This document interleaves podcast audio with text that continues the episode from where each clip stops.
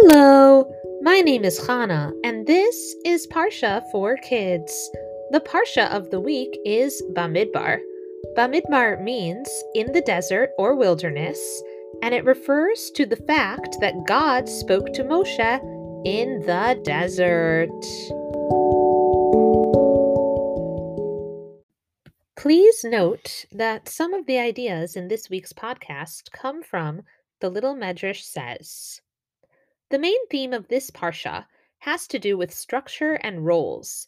In Judaism, we have a balance between roles that are assigned to us because we were born to them or God gave them to us, and roles that we can choose.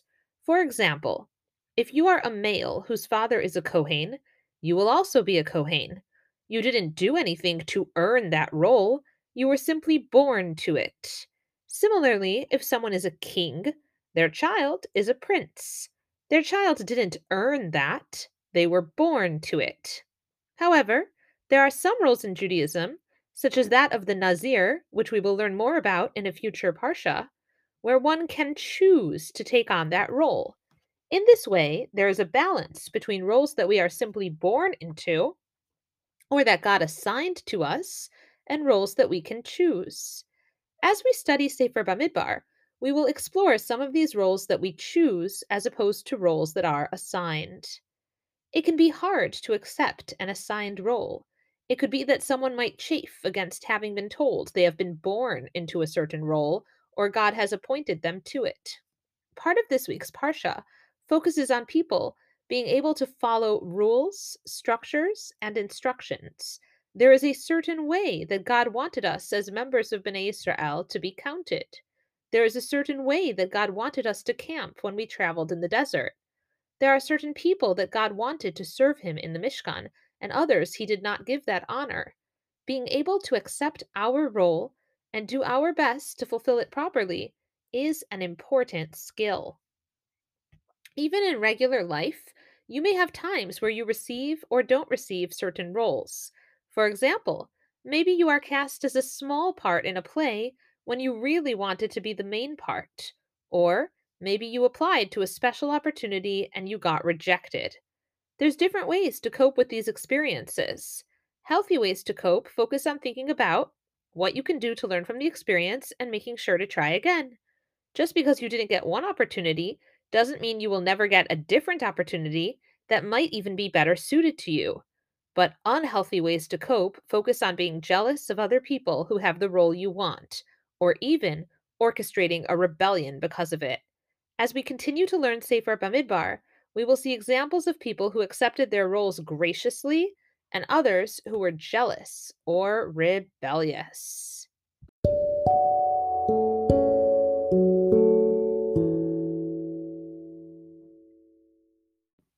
God commanded Moshe to count the men of Bnei Israel who were between the ages of 20 to 60.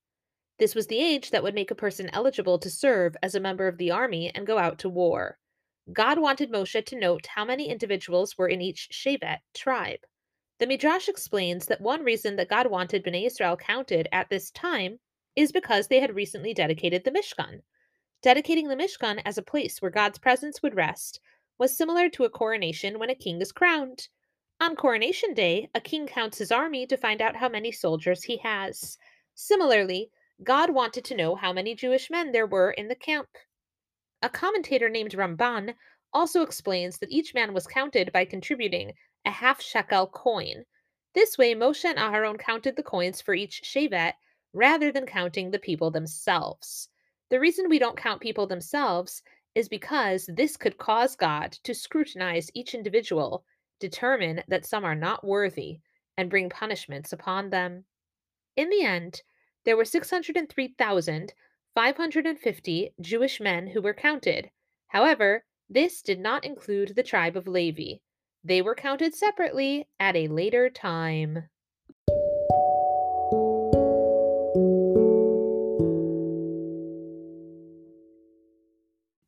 After the census, which means the counting of people, the Parsha goes on to explain how exactly Bnei Israel camped when they were traveling through the Midbar desert.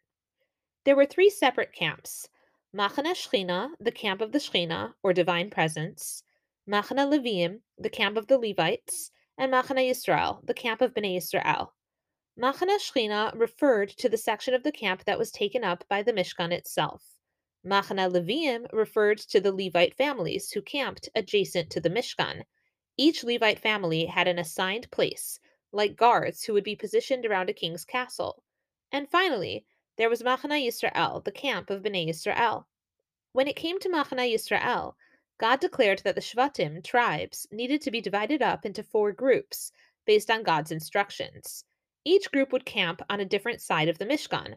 One Shevet of each group would be the leader. On the east side of the Mishkan, the tribes of Yehuda, Yisachar, and Zevulun camped.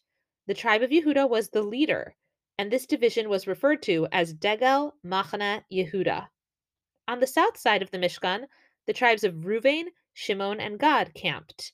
The tribe of Ruvain was the leader, and this division was referred to as Degel Machana Ruvain. On the west side of the Mishkan, the tribes of Ephraim, Menashe, and Benjamin camped. The tribe of Ephraim was the leader, and this division was referred to as Degel Machana Ephraim. On the north side, the tribes of Dan, Asher, and Naphtali camped. The tribe of Dan was the leader, and this division was referred to as Degel Machana Dan. Some of our sages say that when Bnei Israel traveled through the Midbar, they remained in this formation, with the Mishkan at the center, the Levites surrounding it, and the twelve tribes surrounding the Levites.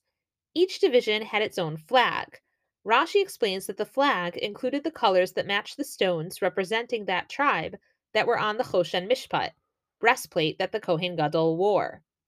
The Midrash elaborates on this.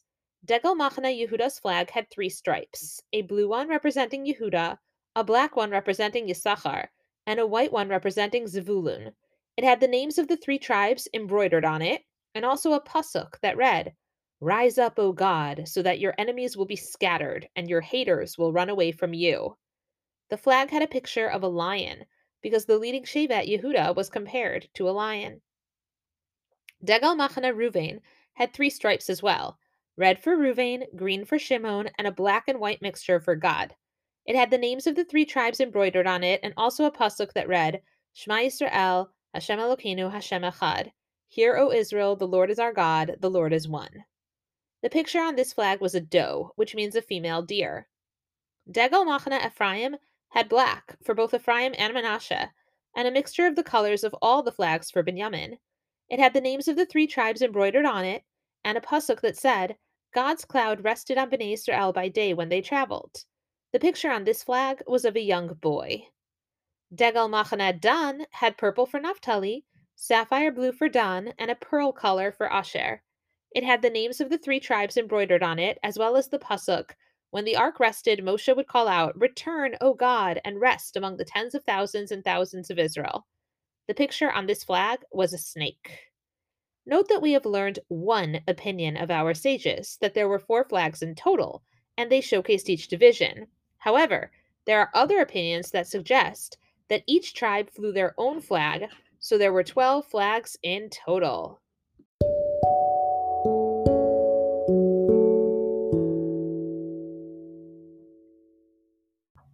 The tribe of Levi was counted differently from the other tribes. In their case, God wanted all males counted, starting from the little babies who were one month old. Even with this, there were only 22,000 Levites. This was a small number compared to the other tribes. Why were there so few Levites? One reason offered by the commentaries has to do with who exactly was enslaved in Egypt. There is an opinion that the tribe of Levi was not enslaved because Paro understood the need to treat a priestly class of people, even among the Israelites, differently. We see that even in the time of Yosef, Yosef and the Pharaoh he served treated the Egyptian priests differently from the rest of the Egyptian population. If the Levites were not enslaved, then the great miracles God performed to make Bnei Israel multiply and increase would not have applied to them. Therefore, the other tribes increased based on the backbreaking labor they performed, but since the Levites were not included in performing the backbreaking labor, they also did not increase in a major way. Our forefather Yaakov's son, the original Levi, had three sons of his own Gershon, Kahas, and Merari. Each of those sons had families as well. When it came time to travel through the desert, each of these families was given a particular role when it came to packing up and transporting different vessels and pieces of the Mishkan. The men who were transporting pieces of the Mishkan had to be between the ages of 30 and 50. The men of the family of Gershon carried the hangings, screens, tapestries, and ropes of the Mishkan. The men of the family of Kahas carried the holiest items the Aron ark, shulchan table, menorah candelabra, and the two altars. These items needed to be carried on the men's shoulders after being wrapped in special wrappings. They could not be moved in wagons, as that was considered disrespectful.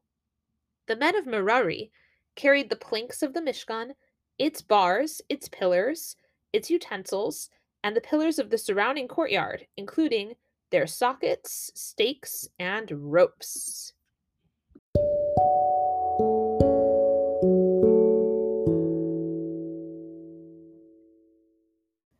Originally, God had planned for the firstborn sons to be the ones to minister to him and serve him in the Mishkan. The firstborn sons lost that right due to their participation in the Chet Egel, sin of the golden calf. The right to serve God in the Mishkan was instead given to the Leviim, who became the chosen tribe for this purpose. During the count, it became clear that there were 22,000 Levite males in total, but 22,273 firstborn males in Bnei Israel. This meant there were an extra 273 firstborn children. God commanded that each of the 273 extra firstborns needed to pay five shekel coins. Through making this payment, they would no longer have to serve in the Mishkan, and the collected money would go to Aharon and his sons. According to the Midrash, Moshe used a lottery system to determine which of the firstborn children were considered the extra 273 who had to pay this amount.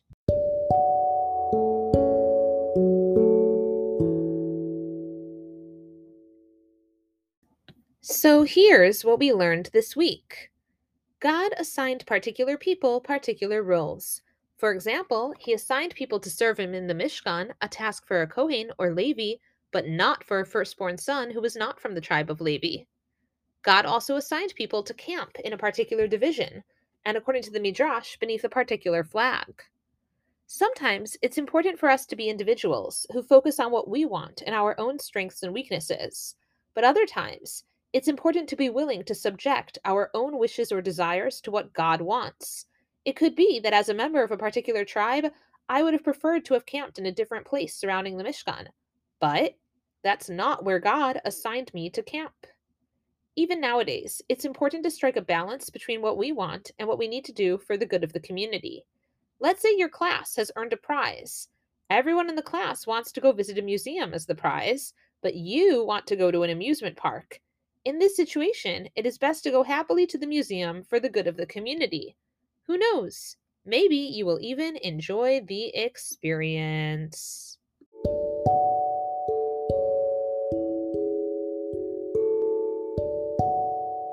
If you have any questions or comments on this week's episode, please email me at parsha4kids at gmail.com.